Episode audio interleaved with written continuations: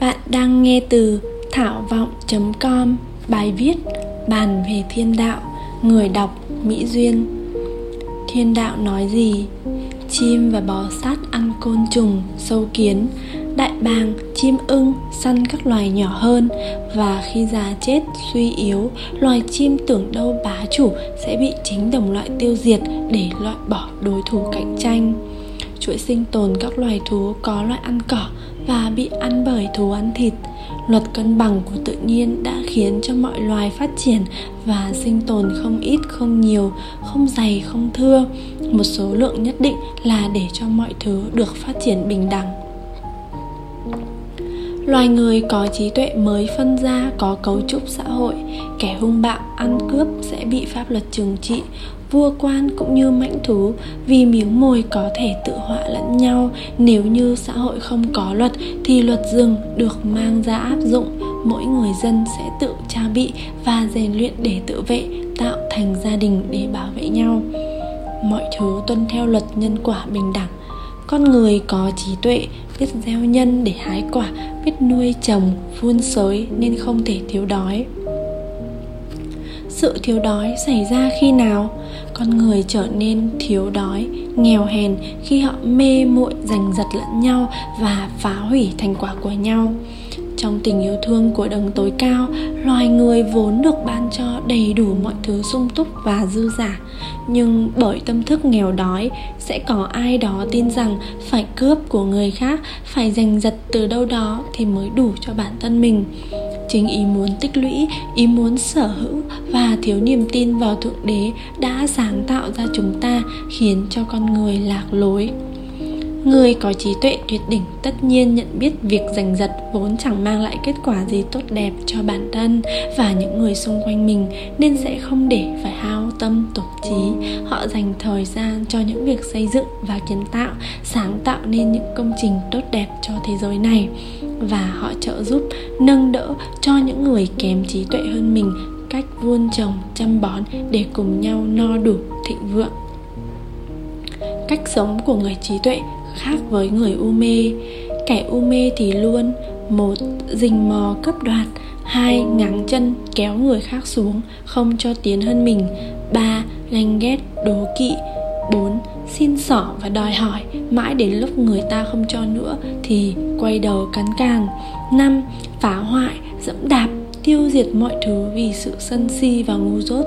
6. Không có năng lực. Trong một cuộc thi thì người trí tuệ: 1. Thăng bằng chân tâm.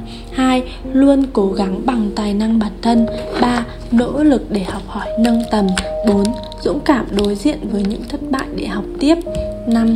Xây dựng, kiến tạo chứ không phá hoại. Giả thật. Chuyện ngụ ngôn kể rằng trên vùng đất mới có những con người rủ nhau đi khai hoang. Thế rồi vì kẻ tâm tà muốn phần hơn đã gièm pha, tìm cách hãm hại, hạ bệ uy tín đối phương để mong tranh được phần hơn. Chúng xuyên tạc, bôi nhọ, tìm mọi cách cho người mà chúng cho là đối thủ cạnh tranh trở nên tệ hại. Không thiếu bất cứ trò bẩn nào chúng không sử dụng đến. Ngay cả những gì hèn hạ nhất như vợ con đối thủ cũng bị mang ra biêu diếu không sót một ai. Thậm chí còn mong cho đối thủ của mình tán gia bại sản, tiêu tan sự nghiệp và chết đi càng tốt.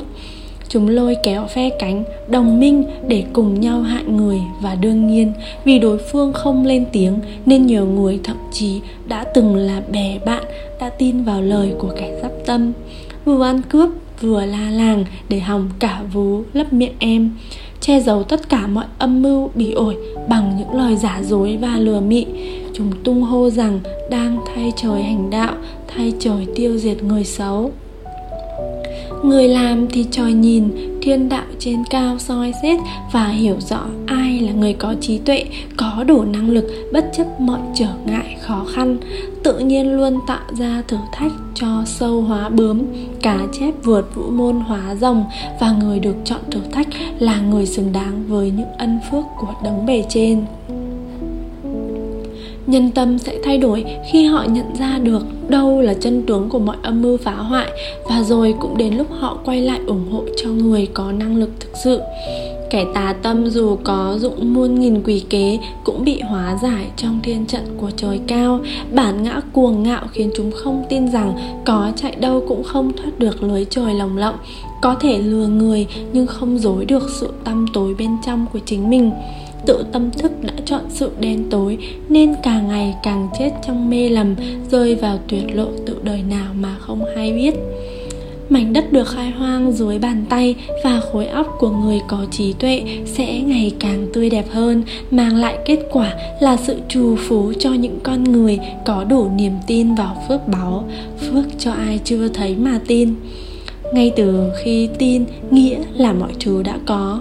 Những gì là chân giá trị thì qua phong ba bão táp vẫn trường tồn, như hiển lộ cho phép màu của đấng tối cao đang hiển diện.